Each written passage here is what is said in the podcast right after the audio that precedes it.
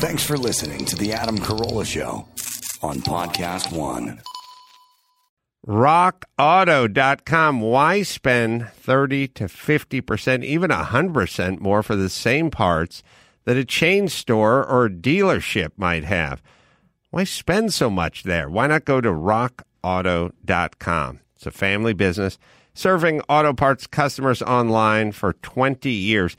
Go to rockauto.com to shop for auto and body parts from hundreds of manufacturers, everything from engine control modules to brakes to motor oil, even new carpet. Whether it's for your classic car or your daily driver, get everything you need in a few clicks delivered direct to your door. Go to rockauto.com, see all the parts available for your car or your truck. Write Carolla in the How Did You Hear About Us? So that is Carolla, C-A-R-O-L-L-A, in the How Did You Hear About Us box, so they know we sent you. An amazing selection, reliably low prices, all the parts your car will ever need. RockAuto.com. Another day, another unknown. It could bring your biggest order yet or a new cyber threat. Whatever happens, Comcast Business will keep you ready with a network that can deliver gig speeds to the most businesses. Comcast Business, powering possibilities. Restrictions apply. Actual speeds vary. Hello and welcome to Carolla Classics for July 3rd, 2021. The show where we highlight the greatest moments of the Adam Carolla Show. We got some clips lined up for you. My name's Chris Laxamana, the executive producer of The Adam Carolla Show, and with me, as always, Carolla archivist, superfan Giovanni. Hello, everybody. Thank you for tuning in to the distinguished Adam Carolla Show. That's right. It's Carolla Classics time. Let's kick it off. Well, I'm implying that the fans who listen to this show are an elite group of fans, better than the regular fans. Sure, I'll take it. And I'll agree. That's right. You're an elite group. And let's kick it off with a clip from 2010. We got Sam Wolfson hanging out with Adam, and Adam's going to tell him some race stories. Yeah, this is great. This is Adam Carolla Show 291, before the format switch. Sam Wolfson, he's a movie producer. He tells Adam tells him the story of when Ray pissed on Alex, along with some other stories about Ray just not learning discipline. It's a very nice, funny chunk of the episode. It's from March of 2010. Check it out. Welcome, Sam Wolfson, who is the co-creator of the hit play Zootopia and the bringer of Danish. I did. Thank you so much. I brought a box of Danish. You're so welcome. You're so welcome. That is so... You're Jewish? Yeah, actually. Well, that's why you people are better. Because the Mexicans and the blacks and the Gentiles, we show up and we're like, hey, what's to eat? Is there any food? And you guys show up with food. Yeah. Except for Jackie Mason. Did he show up with no food? He was a dick. He showed up to Loveline. We did Loveline. You may remember that show, sure, with Dr. Drew. And he showed up. The show starts at 10 o'clock at night. And he showed up in the middle of Culver City at 10 o'clock at night, or, 9:57, in the middle of the week. And he's like, what, no bagels? And it was like, and I was like, well, we got one bagel. Right.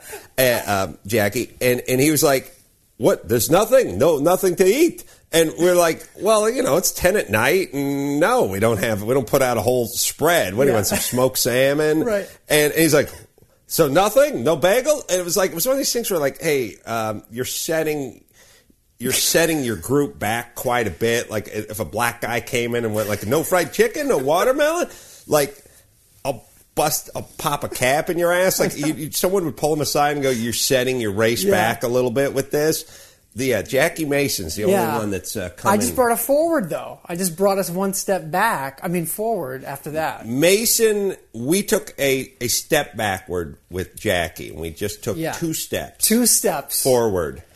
I'll have you know, Sam. I got her early. I was at the Burbank Bakery. Mm-hmm. My mom said, you should bring him some Danish. It's their house. You're a guest. Wow. See, and I got a whole people thing. Are better. We're not better. We're are. Not better. No, you are. No. Look, we're not. You know what? We're not you better. Are. We're no, hairier. You're hairier and you're better. I just went over this earlier in the week with the Wheeze. And speaking of the Wheeze, how we're better? Yeah, I'll explain. Okay. Why are you guys better than us? Please tell me. Also, quickly, I should let you know that we are shipping the DVDs you guys so generously purchased, and we're on that as we speak. Now, why are you guys better? Earlier in the week, I said to Donnie, look at it this way. We went to North Hollywood High. I picked three of my friends. Myself, right. My buddy Ray, and my buddy you just met a moment ago, Chris. Yeah. Who's in my shop right now with his dad, looking for his dad's transmission repair tools, which he left in the alley next to the shop. Okay. Just to let you know how the man has set himself up at age 68.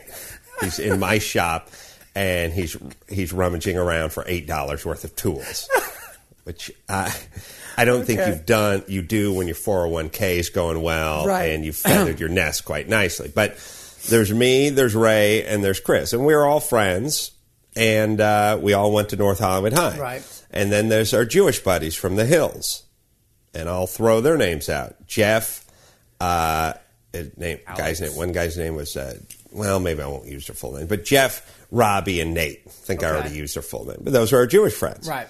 And we were good friends with those guys. We used them quite a bit because they had houses in the hill that were filled with kugel or whatever you guys eat. And they had cars, and they had a lot of stuff we didn't have. And so it's like Ray would get our buddy Alex to drive him to Fatburger, and then he would get Alex to pay for his Fatburger. And then on the way home, he actually peed on him while Alex was driving his four-door Rabbit. You peed on the Jew? He peed on the Jew. It's not just a fraternity game. It's sort of like whack-a-mole, but different. The pee a Jew.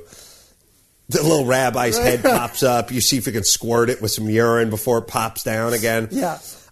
He peed on the Jew after the Jew had just bought him a double king cheeseburger. And the Jew probably thanked him. No, the Jew pulled over. He was pissed, and he threw him out of his car. But the thing that was funny about it is when Alex pulled over on Lancashire after he just bought Ray lunch and said, "Get the fuck out of my car," Ray went, "For what?" Like Ray was indignant, and he was like, "You just pissed on me while I was driving." Like, Ray pulled his cock out and started pissing on Alex while Alex was operating a vehicle. Right. And Ray was like, what? Ray was incensed. Ray was indignant that he pissed on Alex, who was driving a car, and that Alex had the temerity to pull over and say, "Get out of my car." Yeah, yeah. And Ray was, a full mile and a quarter from his mom's apartment. And Ray was like, what the fuck?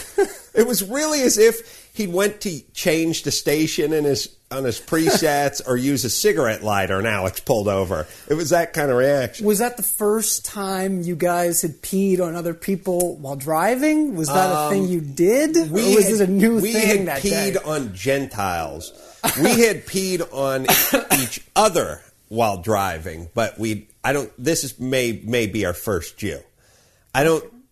We'd probably pissed on Robbie while we were driving. And the Gentiles probably thought it was funny. They're like, "Oh, I'll piss on you next time." The Jew was probably like, "I'm going to get some sort of infection." The Jew was confused more than he was amused. Yeah. Whereas the Gentiles weren't happy about it. It just became piss game on. Right. So I think the difference between a Gentile and a Jew is if you piss on a Gentile... It's sort of like this. It's like if you piss on a Gentile's leg, he's going to need to piss onto your shoulder or into your hair or something like that. Like that's how it worked with me. Down the line. Yeah, I got pissed on by the guy who's in the shop right now when I was in the 9th grade. And I was like, all right, now I need to piss on you. But I wasn't like, how dare you? Right. So Alex was a little more like, what the fuck? But to be fair, he had a cloth interior.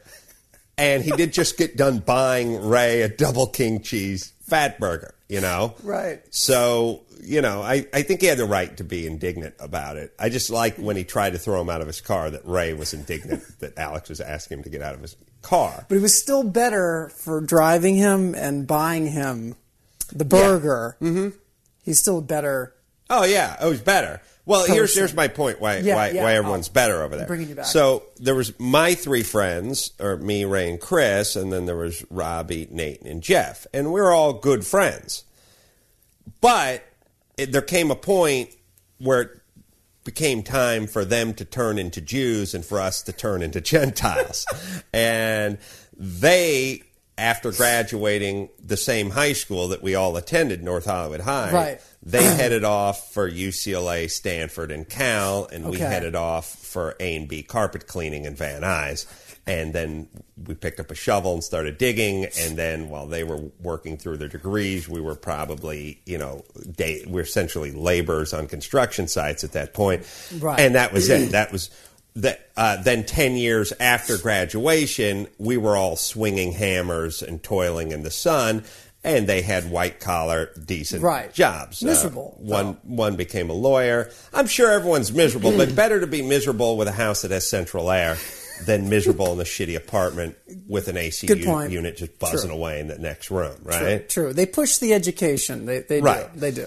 Their family stayed together. Yeah. They were, for the most part, intact, and they focused on some education. They made sure their kids got into college. And they took care of them so that they would. And it's more of an investment in the family's future, because these guys now that they're middle-aged men and that their parents are in their 70s, coming up on their 80s. Right. Now they know that they're educated, family-oriented sons and daughters will then feel indebted to them and take care of them and be in the position to take care of them. Right. My buddy Ray, he's not in the position to take care of anybody but Ray, and even that he's barely qualified for. And Chris is in, about the same shape. I got lucky with the comedy. Right. But emotionally, I'm not in the position to care for my parents. Financially, I am. But the point is you guys are smart. You take care of each other, you send them out into the world, and then eventually they come back with a little cash or some Danish. Well, you think Ray comes back with Danish? No. Well, let me tell you about the flip side. What time did you get here today for this? 10 o'clock. We had a 10 a.m. 10 a.m. Yeah. 10 a.m. thing. 10:06. 10:05, yeah. Probably weren't too worried about traffic or stroll. You just kind of relaxed. No. You're a relaxed person. Guess what time I got here? Is that the dad? Yeah, that's Chris's dad. Wow, that was a Gentile. That's Chris. Wow. Yeah, Chris is Gentile too. Look at him. You even had the wrench. That was amazing. He was holding a wrench. Yes. He's a 70. It's a law, right? With the Gentiles, you have to be holding a wrench at all times. We'd like you to have an adjustable wrench, but yes, I have seen guys get stopped for a wrench or tire iron. It doesn't have to be an adjustable wrench or crescent wrench, but it would be nice. He looked so happy to be holding that wrench. He was like so joyous. Chris's dad is 70 years old, and he came back here to get one wrench worth $8 so he can go work on somebody's transmission.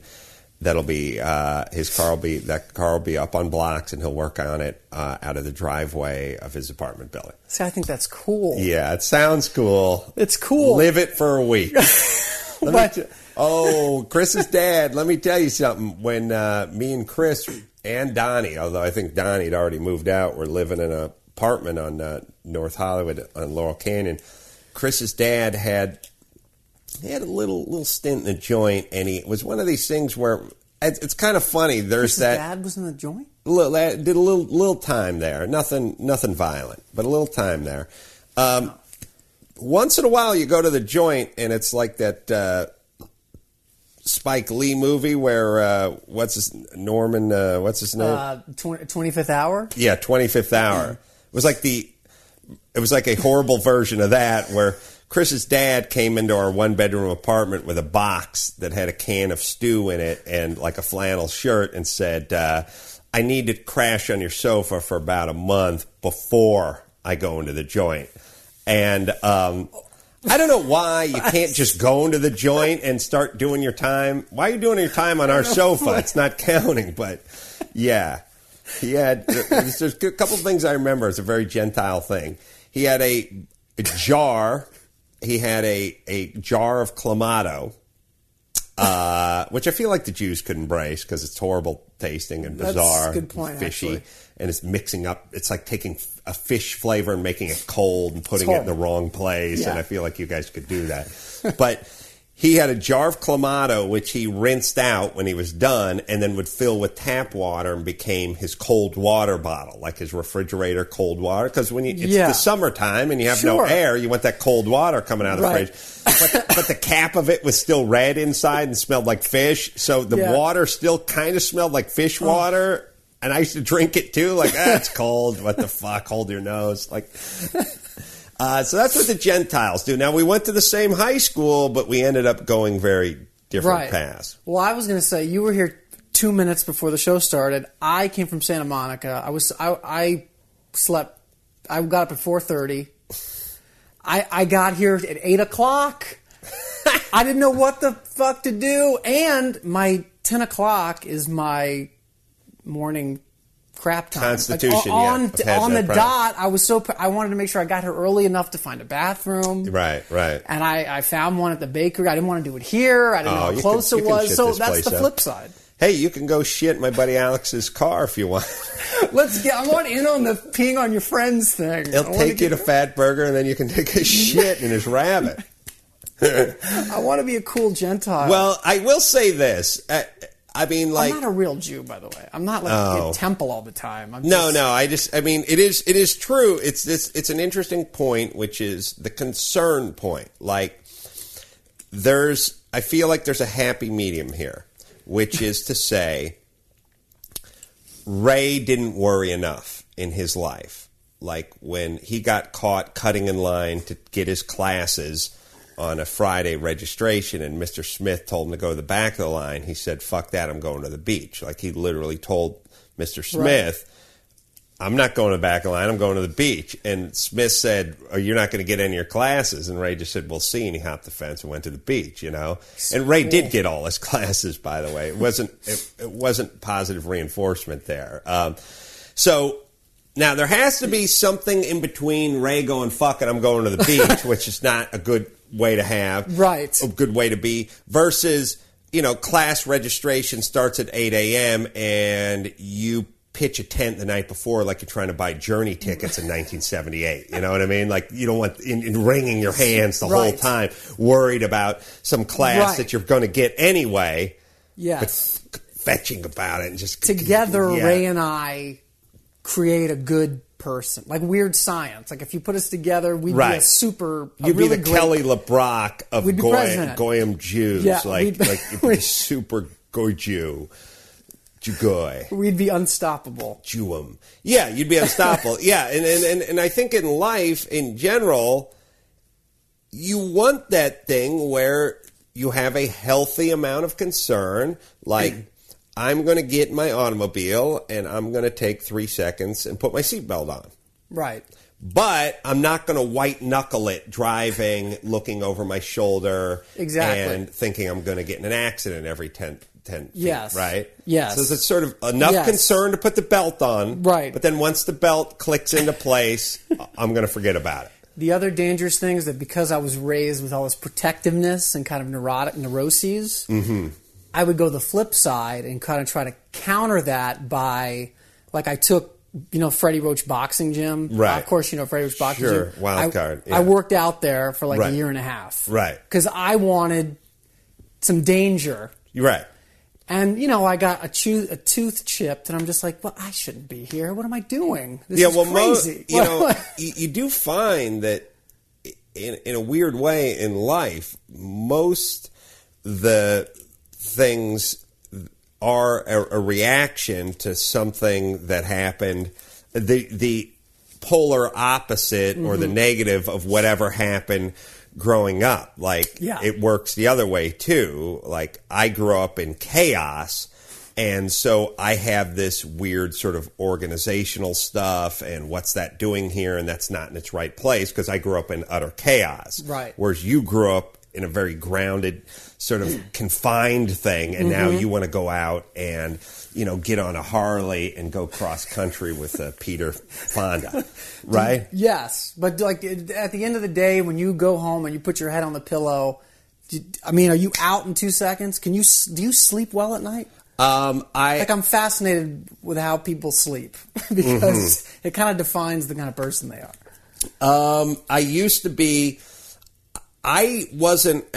never didn't sleep well because I was a worrier. I didn't sleep well because I was a thinker.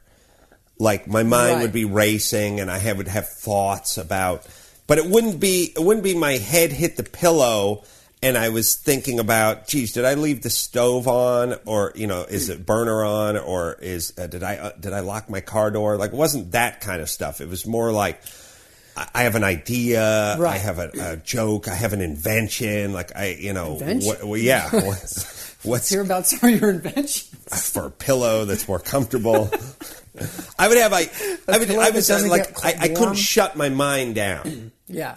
But it wasn't like, oh, dear God, what's going on? Do I have cancer? I feel cancer in my body. Right. Yeah, or what's this cough? What's that mean? I have tuberculosis.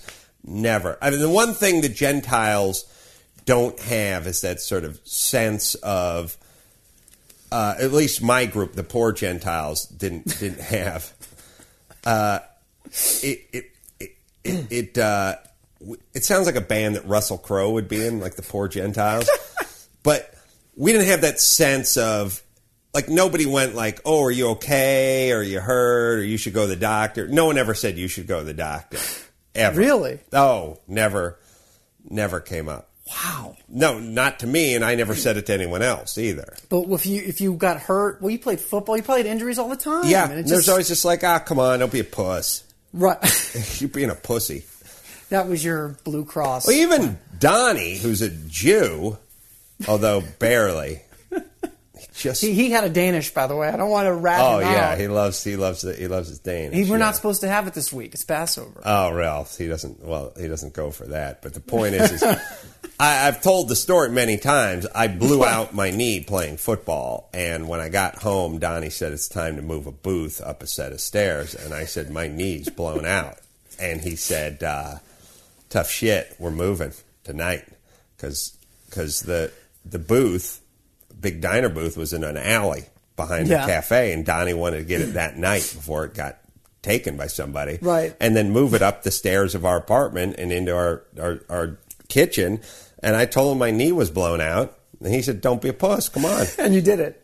Oh, and I did it. I did it. And I had knee surgery. I had surgery on that knee a couple months later. But I moved the booth. The point is this. I blew out a knee on a Sunday morning, Sunday afternoon. Right. I spent Sunday evening not with it elevated and ice on it or even seeing a doctor. I spent that night moving furniture upstairs. Right. The following day, it had blown up. Eventually, I saw a doctor because of what it looked like. Right. And I tore an ACL, and I needed to have surgery on it. But I spent the day before, between the time I got the injury and the time I got went to the doctor, I spent that time moving furniture. Right. But he called you a puss, and you were like, okay, I'll do it. And Donnie wasn't even, not even one of the bad ones. Donnie was just like, come on, we got to get this booth. Like, Ray would have tried to punch me, but Donnie was like, he may have been sympathetic. I don't think he was very sympathetic. He was like, come on, we're getting this booth. And I said, I think I blew my knee on. He said, well, you know. Yeah, Jew would have sat that one out. Yeah, I mean, Donnie can jump in and tell me if I'm making up any part of this. Where was the piece of furniture, by the way, in an alley? The piece of furniture was in an alley. Is he coming in to defend himself? I don't think so. I'm not being unfair to Donnie in this depiction. No, he's 100% accurate. But what he left out was, we tried to get this booth upstairs, and we couldn't get it through the front door. We had to take the door off. We took the door. No, we took the door off. Okay. And still couldn't get the booth to the front door. Yeah, I pulled the pins out the front door and pulled it off the hinges. So we took this booth back up and down the stair like 3 times. It was so big, the stairs were outside the apartment. And we get to a landing, we couldn't get it in the front door. And to be fair to Donnie, at a certain point in the evening, I said my knee can't take any more furniture moving. This is ridiculous. My knee is fucked up. I'm not doing this anymore. But we took it up and down like 3 times. We went and took my truck to the back of Ventura Boulevard and got it out of the alley. So eventually, Donnie took the thing down to the Jack in the Box. Yeah. And took it apart with a hammer. Hammer started beating on it in the parking lot. It got it apart in 3 different pieces. So Adam was like upstairs. He was in so much pain. He just like went to bed. I did this in the middle of the night. I didn't put ice on it, my knee, though. Didn't your mother come around and tell him to ice it? I mean, wasn't there some Jew-Gentile mixing going on? At that point, she wasn't too sure about Adam and Chris in general. She's like, listen, I don't know if she'd be hanging out with those guys. She thought we were the reason he smoked pot. That's how out of it she was. Well, I blamed them. I said, it's my friend's pot. And then she just, the first friend she saw, she... Hey, you should stop bringing that weed over here. Yeah. So that's out. Now this is just our apartment, so his mom was not on the scene. That was right. I don't know if she would have said anything. Well, this was early, too, because my mom still maybe had hopes that maybe I'd go to college or maybe I would do something like the other Jewish kids. Right. Not to be. You didn't miss anything. Not to college. Be. Yeah. You didn't miss a damn thing. So that we don't take care of ourselves. Well, that was... And that's why we're better. But the good news is Chris's dad got his bypass surgery in the joint, so he got it for free. Come on. That's something a Jew would do, actually. Rob a bank before you need the surgery. You guys found some common ground there. Yeah. That's amazing, actually. Yeah, it cost us $50,000 to get his ticker back on track. Now, but let's focus on you. This is way too much. Focus on you. Way too much of me. Where did you go to college? I went to Northwestern. Oh, I hear that's a good school. Good school, yeah. Good school. What are they good at? I was a film major. It wasn't really anything ultimately I needed to go to college for, to be honest. Mm-hmm. I mean, I could have just moved out here and gotten a job and learned just as much. In terms of Zootopia becoming a film. How close are we? Well, we were closer before the world kind of collapsed. Yes. And a lot of people... Yes. Yeah. A lot of the money dried up. Yeah. It's hard enough to get that money when things are going well. But it's building back up. A lot of really good actors attached. And Larry Miller, actually. Oh, really? Had read it a few years before and said he was attacked. Whatever that means. Right. Larry's great in features. The best. Yeah. I love that guy. He had the biggest, funniest laugh in Valentine's Day. He was funny in that. I know. He's just good. And he's such a great guy, too. I don't know how well you know him. I've never met him. He's the nicest goddamn guy on the planet. Yeah. He just is so nice. Yeah. He's a Jew. Oh, yeah. Did he bring Danish? I was about to say the same thing, Jewish. Yeah. But who's brought baked goods in the morning besides me? I think one other guest in the year we've been doing this. Who? Steve Harvey. Oswald. No, what's that? Yeah, I had to be another Jew. I know someone's brought. I was going to throw you a curve. See. I believed you for a second. What's wrong with that? Why is that funny? That's how naive. Black guy can't bring a bagel. Anyway, they don't eat breakfast? I like when people start doing that kind of stuff. So you're saying they don't eat? Yeah, that's what I'm saying. They need no sustenance, right. Black people. That's exactly what I'm saying. I was like, so you're saying they're dumber than... That's like one part. I just love someone to go, that's what, yeah, of course. That's right. They're imbeciles. They're imbeciles. Yeah, I love it. They go. So I'd love to know the batting average when somebody says to somebody else, so what you're saying is it ever going to be that? Is it ever going to be answered with, exactly. So what you're saying is that all Jews deserve to be burned in ovens. Is that what you're saying? Yes, that's exactly what I'm saying. Just want some clarity. It's true. I love that. I love it. So what you're saying is, just for all the assholes who do so what you're saying is, we indignantly say, so what you're saying, no, it's always going to be wrong. And is that what you're saying? That's what I'm saying. That's what you're saying. So what you're saying, you're saying that blacks don't deserve to eat. Is that what you're saying? They don't, but that's not what I'm saying. Okay. So if that's what you're saying, I like that person. And that was Sam Wolfson hearing probably my favorite of the Ray stories.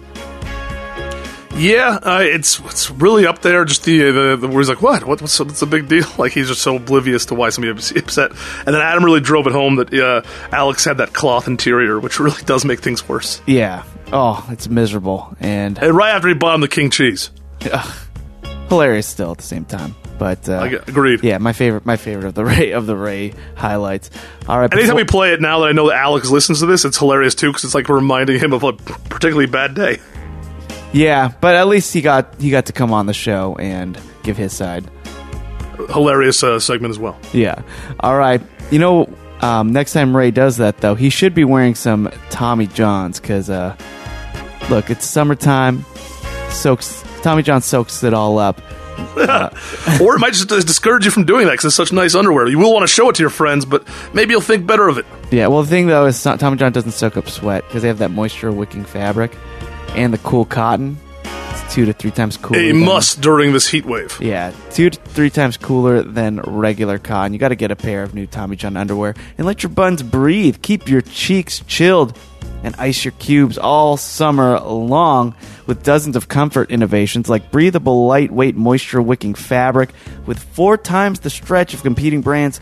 Once you try Tommy John underwear, you're never going back. And that's why Tommy John doesn't have customers.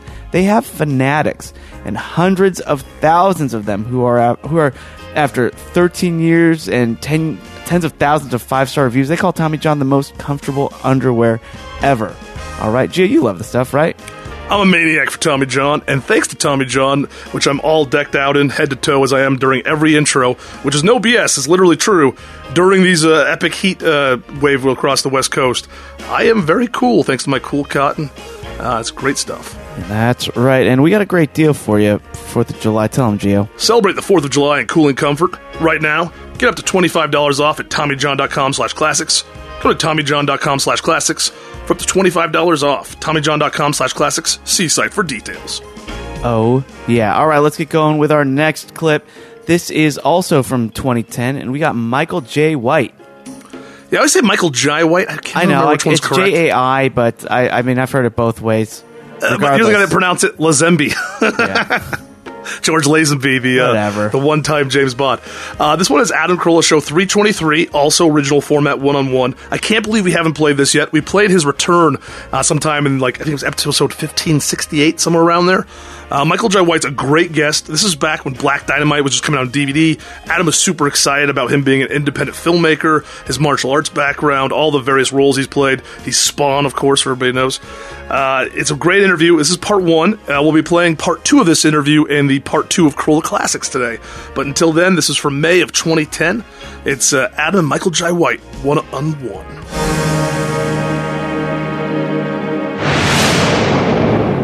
Welcome to the podcast, Michael Jai White. Michael, let's see. I'm going to get everyone caught up on you. Starred in a movie called Spawn. You remember that one? Also, Mike Tyson played Mike Tyson. The Tyson Story, 1995. Forgot about that. HBO, Why Did I Get Married To? Out as we speak. Also, movie I just saw, Black Dynamite, which you not only starred in, but wrote. Mm-hmm. Very impressive. And holder of 7 different black belts in 7 different forms. That's what it says here. I could see a lot of that displayed in Black Dynamite, which was... sort of Shaft meets Dolomite meets, I don't know, every blaxploitation film from the 70s. Yeah. Captured it beautifully. Had a lot of... It's strange when you try to... when you try to take a genre and poke at it, because there's a limit and there's a line. Like, it was fun to see the boom mic dip in to the shots and other... intentional things that were in the past unintentional. Right. And so you have to intentionally make bad cuts and bad edits. Well, actually, yeah, that was the whole idea, to take people through that experience of watching one of these movies. There's so many things layered in those films that you still can enjoy today. I got teenage kids that sometimes I have friends over, and in the past we'll have like blaxploitation movie night. It's just so much fun to watch the darn things, because they're just a spectacle. I mean, they're politically incorrect and everything. And when the kids had just as much fun watching these things that they they didn't know about, I thought, man, this would be kind of cool to kind of do it again. Yeah, there were not only scenes like, you know, like I said, just sort of bad jump cuts and mm-hmm. bad boom mics dipping in, but there was also scenes where the guy clearly wanted a stuntman and the stuntman right. looked nothing like the guy. Right. They do this in every film, not just the blaxploitation films. Every time a stuntman gets thrown off the back of a motorcycle or down a set of stairs, they always finish off with their face buried in the right. ground and their hands over their head, right. because that is the one moment where we will see them in a static shot for two beats, and we can't see that it's not the celebrity's right. face. So if you ever watch any stunt guy take a fall, uh-huh. they always end up face down with sort of their hands right. almost blocking. It's like they're leaving the courtroom and yeah. they're holding the jacket up over their head. And so the idea was like do reality plus 10, you know, just right. so people would kind of pay attention to these little things. Like, especially back in the 70s, a guy would be standing on a building and he's shot right in the chest, but he falls forward. Right. You know what I mean? You did yeah. things that I love, yeah. like car goes off the cliff and bursts into flames in the air. Yeah, for no reason. For no reason. Yeah. I remember as a 12-year-old watching an episode of Vegas where Dan Tana was chasing a guy through the outskirts of town, and they were up right. on a mountain road, and the car went over the guard railing, mm-hmm. and it blew up right. in the air. Now, I'm sure they had it set for the guy to hit the button once it hit the ground, right. but he got a little trigger happy. They blew it up, and it's not like they have another Impala that's loaded with explosives yeah. that they can use, so they just would use that cut. A lot of times, I think it's like the executive who doesn't get the art anyway. You know, I want an explosion. You know, right? It probably started that way. It's like, yeah, you know, I really like that explosion when it's up in the air like that, and it's like, yeah, but there's nothing. There's right. no reason for it. No, still, I want it. It's going to look spectacular. Yeah, so that's what happens all the time, even to this day. I like. Yeah. There was a great. I remember an episode of The $6 Million Man. Where I should have known I was going to be a comedian when I started complaining about this shit at age 10. $6 Million Man, and there was a house that was on fire, mm-hmm. and he had to jump up to the second floor mm-hmm. to rescue somebody. He used his bionic legs to jump up to the second floor. And the way they would film the $6 Million Man jumping up to things mm-hmm. is they would have him jump off of it and then run it in reverse. Right. And it actually sort of, you could tell it's a little fucked up, but it kind of worked. Like it looked like he'd jump in a certain way, and then if they ran it in reverse, it really looked like he just jumped back up into the window, except for the house was on fire, so the smoke was heading in to the window. So as he's jumping in slow motion onto the window, a 9-year-old Adam Carolla in North Hollywood is watching smoke going into the window, going, fake! Yeah. And if I could spell, I would have written a letter at that point. I mean, you and I were the same, man, because, I mean, I never forget. I mean, there was a couple of different horror movies where this would happen, where two kids would be fooling around in a bed, and then like a sword or a pole comes right up through the bottom of the bed, through both of them, impaling both of them.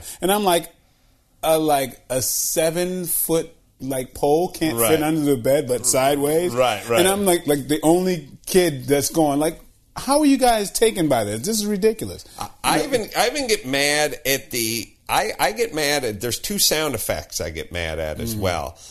All the knives and swords sound effects, and then all of the gun sound effects. Now, what I mean is, and this isn't just done in the lower budget films. A guy can pull a stiletto out of his waistband, like tucked in between his underpants and his Levi's, and it'll still make that shing sound, that sound when you're pulling the sword from its sheath, you know, it's like shing. Uh-huh. And if you notice, in every film, even like, you know, even Marty Scorsese films, when a guy holds a gun up, it makes a sound. Exactly. Now, he's already pulled the hammer back. Right. So pointing it at the guy is not going to make that sound. It drives me up a wall. They're always going.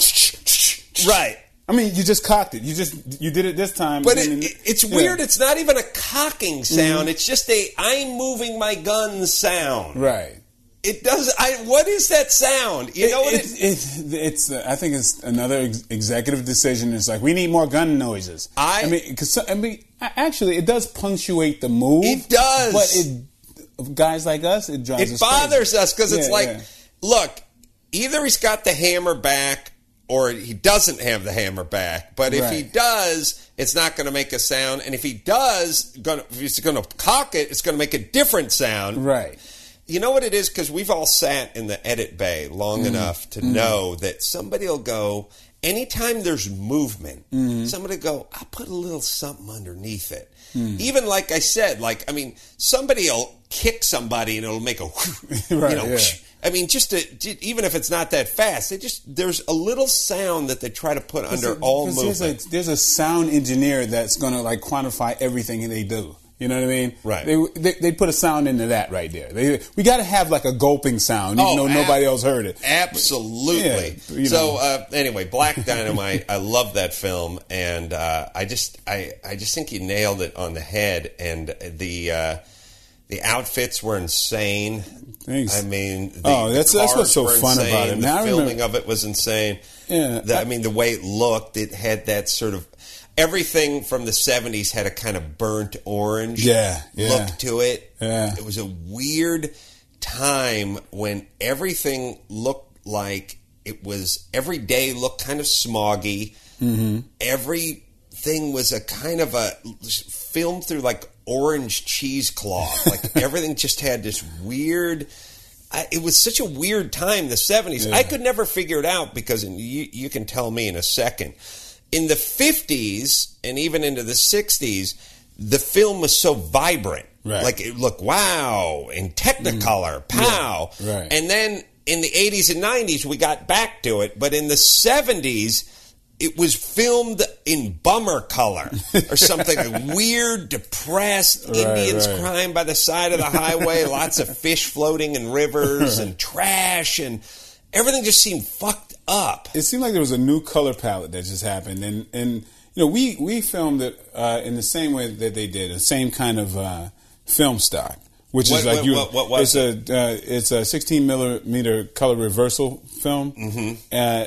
It's not used very much for certain reasons because what you shoot is what you get. You can't do things in post. Right. So you're stuck with that. Right, which you can definitely do if you shoot digital. Right, right. Yeah, but digital, you don't have that feel. It doesn't have that grit. Yeah. The people who knew that time, and you know, I wanted people to, you know, to really, you know, remind them of when they saw these movies. And I wanted, so you know, attention to detail. You know, hot chicks and titties too. By the way, real titties, real titties. Some real good black ones. And somewhere about 14 minutes 26 seconds in, I remember or so when you were in bed with some pretty hot chicks. But real titties. And there's something about, I can't explain, I think the black women looked better back then because they looked black. Now they're trying to look white. They're combing, they're taking a hot iron to their hair something. It was black is beautiful back then. You know what I mean? It was a pride thing. I mean, it was like everybody seemed to be like full of soul, even white folks. I mean, it was just like, there was like... You know, it was a rites of passage back then. You know, people went through something. You knew what side of the street you stood on. If it was for, like, against the war or whatever, you'd give your life up for it, you know? I'm trying to think about that because I remember, because I'm probably just the perfect age for that. I'm 45, and I grew up with a kind of a hippie mom, and she didn't like white people, even though my mom looks like Tom fucking Petty.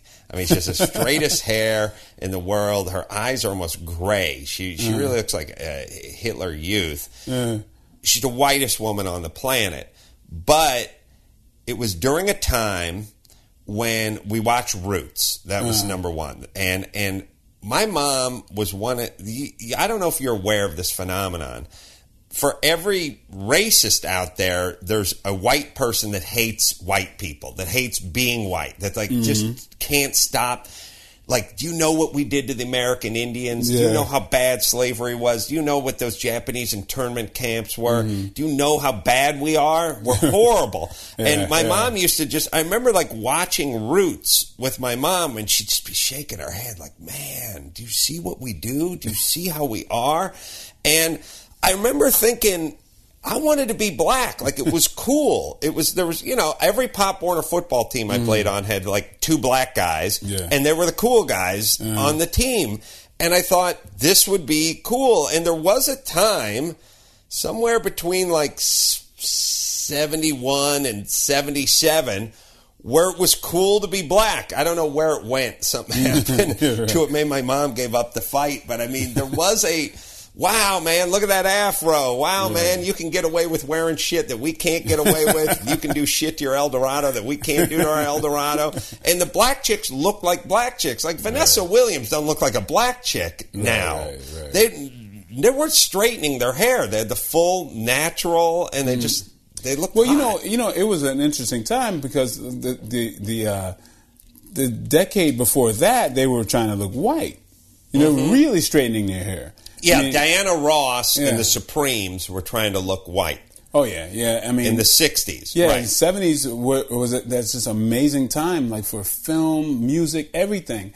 And for people to find their own identities, it was just a tremendous time, you know? That's interesting. That's an interesting point, because you go from the 60s, where everyone is just trying to look like Jackie Kennedy. White, black, Asian. Right. Although I didn't see a lot of Asians trying to do that. But the point is this. They all just tried to look like Jackie Kennedy. Everyone just, boom. And then, so, yeah, if you picture those Motown singers from the mid and late 60s, you see they had the, you see Diana Ross circa 1968. She had the same haircut and the same dress and the same makeup, and they just looked the same. And then just a few short years later, everyone went that crazy, just natural sort of throwback, Jersey, old school, back to Africa kind of series. Like, then the black women were like, we're not trying to look like any white women anymore. And then somewhere in the 80s, the next decade, they started to go back to straightening the hair. I don't know if it's makeup, hair, whatever it is. It was the yuppie age, you know. And then you gave birth to the buppies. Right. The black yuppies that were, you know, trying to get, you know, it was like the BMW. You want to get your BMW, you want to go... You know, get the college education and get corporate. Yeah. So that's what that was all about, I think. Now, how do you do a movie like Black Dynamite in terms of, you know, raising the money? What was the budget? Because it didn't look like a cheaply made... Well, it looked like a cheaply made film that cost a lot that didn't look cheap. Well, see, what you do is you make sure you got people who get it. You know, a lot of times it's hard to do... a pure kind of idea from a studio, like you know, so we had to kind of get the money up, put together like a concept. We actually shot a trailer, like first, so you get the tone and everything else where we're trying to go, and really trying to make. How long was the trailer you shot? The trailer was about like 3 minutes. We spent about $500 on the trailer, running around, you know, stealing locations and stuff. Sure, and, run and gun, as they say. Yeah, so, you know, just to get that out. And actually, like, sent the trailer to a good friend who's, you know, he's a producer. He was the executive producer on the thing, but he's he backed another film I did. Sent that out on Monday. On Wednesday, he's like, man, I got the money for this. We're going to do it. And so we got folks together, and we went ahead and did it. What was the budget? $2.3 million. Oh, really? Yeah, yeah. That's really inexpensive considering all that you got done in it. I mean, there's lots of, obviously, lots of physical stuff, lots of action, but also...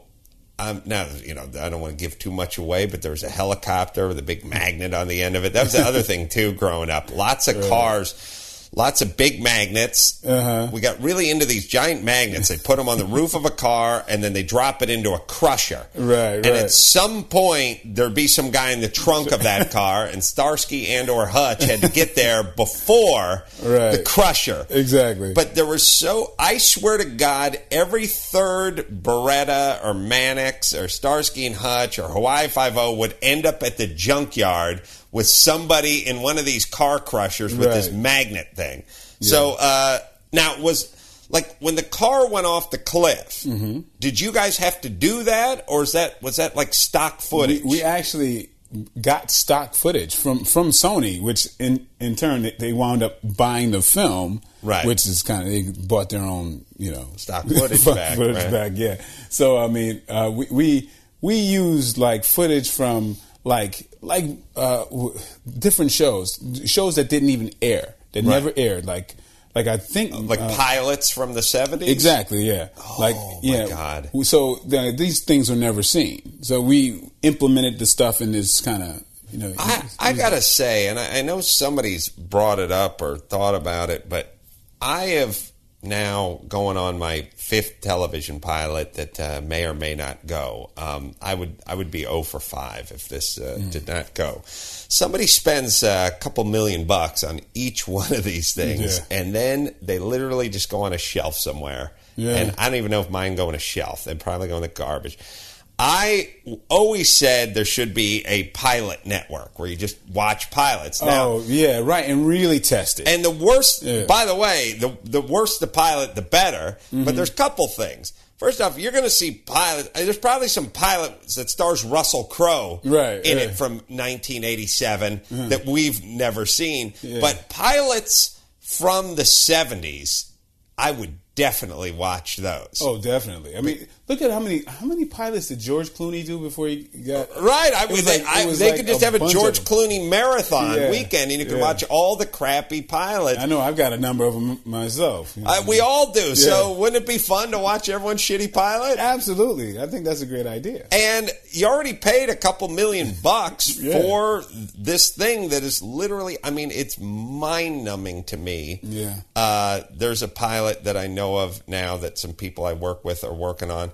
It's I think it's a $9 or $10 million pilot, and I was kind of checking on it the other day. I said, "How's it look?" Because it's getting down to crunch time. You know, they're going to decide the next week or so, and they said 50-50 or getting close. Wow. And I thought, "Wow, $9 million!" Masturbating with money. It's just, how did just give me that? Just give me that, please. Well, now, so did Black Dynamite, some box office success, got a release. Was it a limited release or was it large release? Unfortunately, like the first week when it came out, and there were people that, like, the problem was nobody knew where it was. Right. You know, a buddy of mine, a co-writer in the film, was in a theater where it was showing, and people were asking him, "Where's Black Dynamite? When is that going to be shown?" They had no idea it was in that theater. Right. And so what we did after the first week, we regrouped it and actually tried to put some information out there, and it actually started working a lot better. Mm-hmm. So we kind of like pulled it back and did like a platform release. Mm-hmm. And and then it did really well. Mm-hmm. But unfortunately, it seems like that first week, people know about the first week, which was kind of confusing. Right. And then they think that accounts for how it did. It did tremendously well. There are 30 theaters throughout the country that are committed to showing the movie for a year. Really? Yeah. Well, it's becoming the Rocky Horror Picture Show. They're showing it at midnight. They're doing midnight showings, and people are showing up dressed in 70s outfits and stuff, and it's and worldwide has done tremendous. It's done even better. I mean, the Australian opening was like about a week ago. Mm-hmm. It was in 70 theaters in France by itself. Oh, really? Yeah, I'm getting YouTube stuff. Everyone's making their money back. Sony's making their money back. Yeah, long time ago. You know, that's good. Oh yeah. So because that means you get to make another film. Oh yeah. And plus, we got the cartoon. We got a cartoon coming out. Oh really? Black Dynamite cartoon. Sure. So you can get a chance to do some things in cartoons that you can't do live action. You ever see Kentucky Fried Movie? Of course, I know it by heart. Yeah, me too. Yeah. He was a short Hasidic Jew. She was 6 foot of Black Dynamite. Yeah. No, that's not the Hebrew Hammer. That's Cleopatra Schwartz. Okay, that's right. That was my favorite, Cleopatra Schwartz. Oh, my thing was Fistful of Yen. Fistful of Yen was pretty fucking funny too. And when you're, I don't know, how old are you? Just a little younger than you. When you're our age, or a little younger than our age, those kind of movies, you learn them like Cheech and Chong records, and then you repeat them back in your junior high. Yeah, that movie. As a matter of fact, my buddy Donnie in the next room over there, he had a VCR player in his room. And by the way, this. I discovered this when I was about 19 and still couldn't believe it. That's how poor the Carollas were. But one of the movies he had was Kentucky Fried Movie, and we would just watch it. Yeah. Oh, you know, watch that like Fistful of Dollars, like over and over. Oh, Good, Bad, and the Ugly. Watch that and the Good, Bad. And we just sit there and be like, well, it's Wednesday night. Let's get high and watch this movie three times. Right, right. And we just sit there. I don't think kids would do that today because they'd be like, fuck that, I'm bored, let's play some Wii or let's go do something. But you could just watch that movie. And yeah, there was a great sort of blaxploitation send-up called Cleopatra Schwartz, where it was Cleopatra Jones. It's just she married a rabbi. Right, right. Cracked me up. You want to try taking some phone calls, Michael? No problem. I think the headphones are... you got like several of them. Wait, you got one over here. I think this must be yours, maybe? Mine's usually hanging out, but mine fell back here. Yeah, you can wear those. Thank you. Yeah, let's try taking some phone calls. So everyone made their money back, and now you're going to be making more movies. Oh, yeah, yeah. You know, I'm up for directing some stuff. And you're going to be the funny Tyler Perry. I'm not going to touch that one. Yeah, yeah, you're not.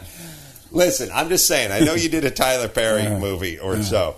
I saw the first Tyler Perry movie he did. What was his first big one? Madea going to something. Oh, boy. The first one was Diary of a Mad Black Woman.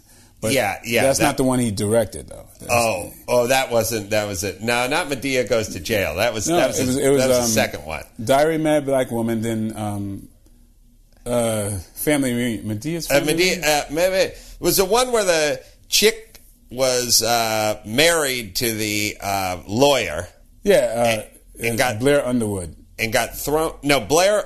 Oh no, that's Diary of a Mad Black. Yeah, yeah. Got thrown out of the mansion, and right. I mean mansion. Yeah, and sent her packing, and melancholy, weird. Had some weird moments in it. First off, I'm no divorce attorney, but I don't think you can get busted for cheating on your wife and then just toss your wife's shit out on the front lawn and go, get out of here. And then she got to drive in a circle to U-Haul for 2 hours and then get dropped off at Medea's house. Like, what? Isn't she taking this dude to the cleaners?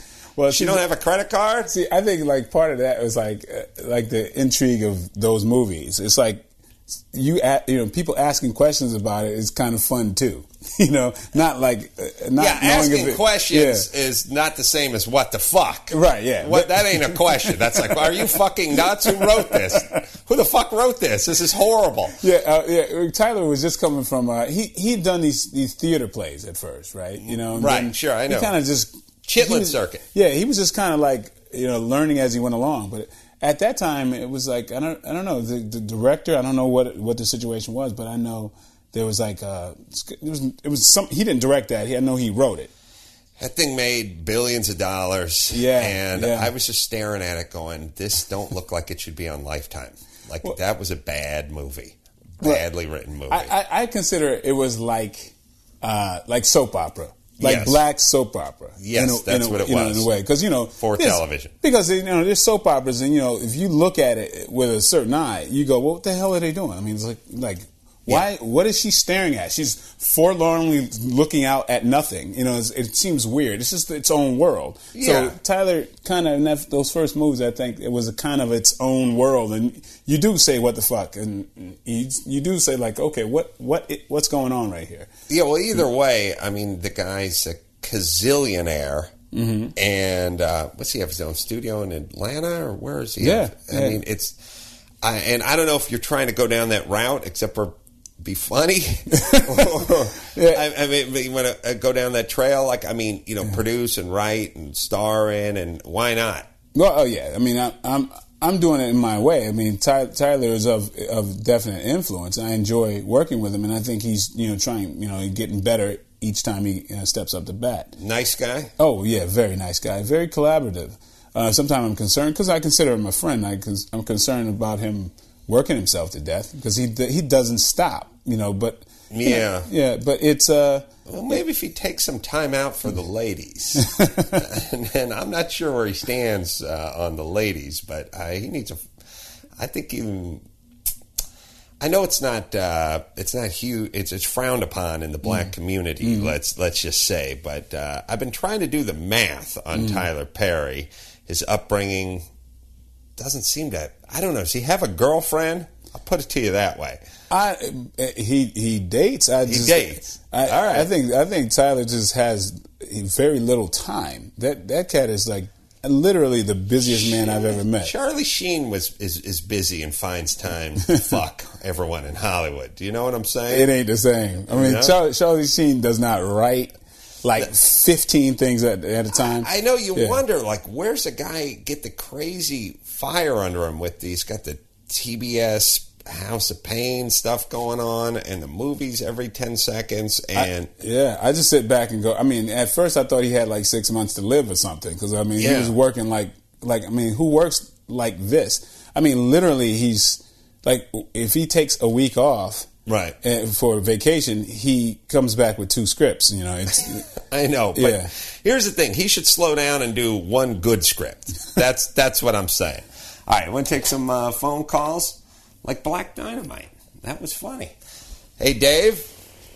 Hey, Adam. How you doing? What's going on? I was curious what your worst on-set experience was, because I'm pretty sure I was there for one of your top threes. One of my top threes? Yeah. Oh. Well, let's hear it. Let's see if you can jar it. Well, you remember, I don't know, gosh, 8 years ago, you had to do this crazy show in North Carolina where you were still doing your radio show at night, yet you had to be on set on every morning. Yeah, you're talking about Dawson's Creek. Oh, yeah. Yeah. You worked on Dawson's Creek? Well, I was the guy that had to wake you up every 20 minutes when you went back to your trailer to crash. Yeah.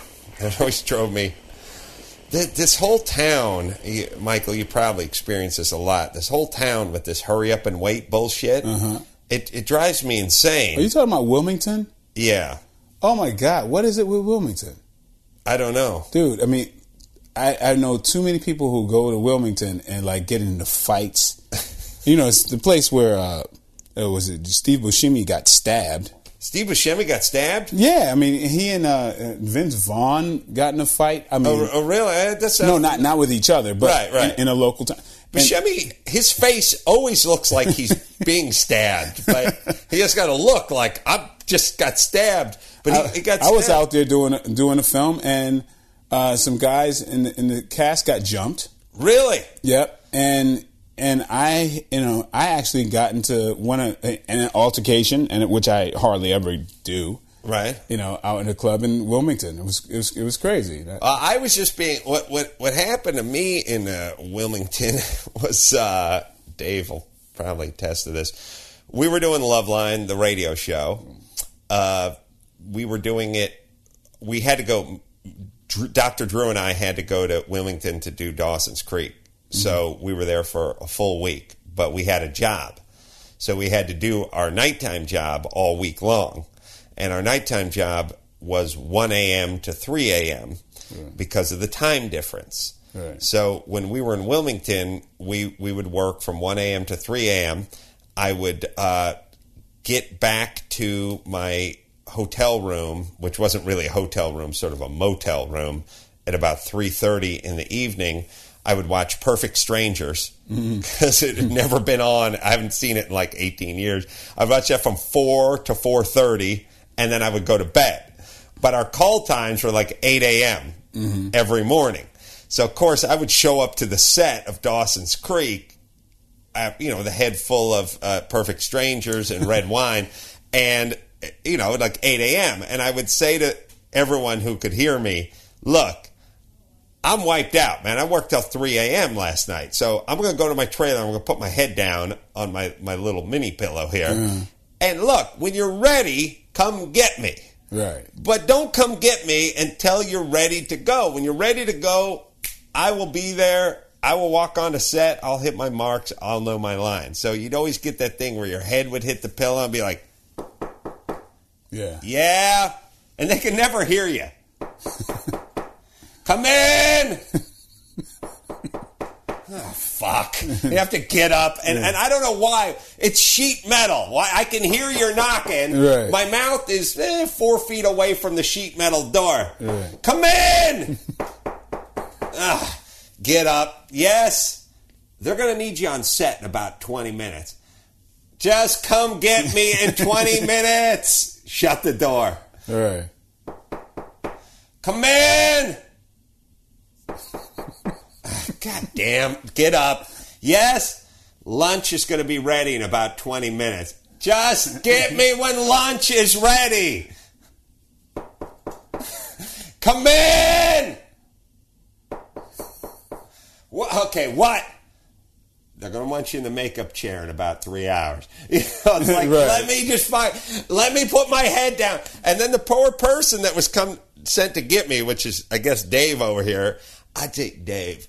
Just get me when they need me in the makeup chair or lunch or just don't give me the 20 minutes now or don't come get me now and have me stand on the set for 20 minutes and watch them light it. Right. I'm an expert at lighting. Right, yeah. Because you just stand there. They need you. They're all waiting. I love that one. They're waiting on you. Yeah. Then you get to the stage and you stand there for 40 minutes and watch them fucking move barn doors around on lights. You go, they're waiting for me? I've been standing here with a boner for 20 minutes. I was asleep a half hour ago. Oh, Dave? I don't know if you fell off. So that was you? Yeah, unfortunately that was me. And now are you back out of North Carolina? Oh, yeah. Long time out. Okay. Well, I'm sorry I was a dick. I'm sure I was a dick. No, I understood your situation, you know, and I tried to push it as long as I could, but, you know, you get that. We need him on set now. We need him on set now. And then you stand there, and thanks, Dave. And I would always say to people, look, when you need me, like when you're ready to go, I'm literally 30 seconds away. But get all the shit lit and get all ready to go. And then get me. Oh, yeah. I'm not a prima donna. I'm not doing coke and fucking hookers. I'm trying to catch up on some much-needed REM sleep. Right. And I'll be better for you if I can close my eyes for 20 minutes in my trailer. It's this weird insecurity. Where is he? Where is he? Where is he? It's from the top down all the time. And it becomes this us and them thing. You know, it's like the talent and, you know, it's like, there's this line drawn in like a war, right? Those ridiculous actors are the talent. They have to be treated thus way, right? You know, it's like, that happens over and over and over. And that was Adam and Michael Jai White back in 2010. We're going to finish off the interview in part 2 of today's episode, so make sure to tune in, and we'll see you there.